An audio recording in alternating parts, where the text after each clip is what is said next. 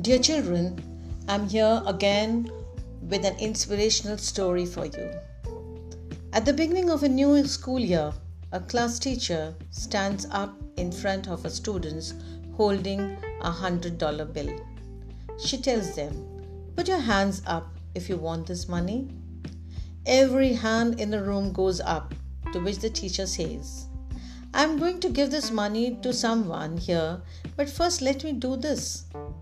She takes the bill and crumples it up in her hands before asking, Who still wants? The hands stay up. The teacher then drops the bill on the floor, stumps and grins it into the ground, and picks it back again. How about now? she asks. The hands stay up. Class, the teacher says, I hope you see the lesson here.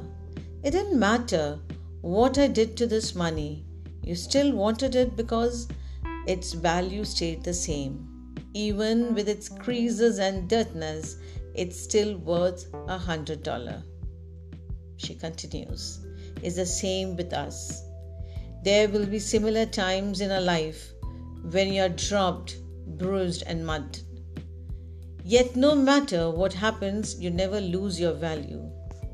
Yes, my dear children, life's hardships are inevitable, and we all be put through the wringer at some point, often through no fault of our own.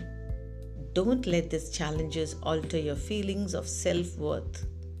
You'll always be enough. You have something unique and special to give and offer the world because each one of you is unique. Have a nice day.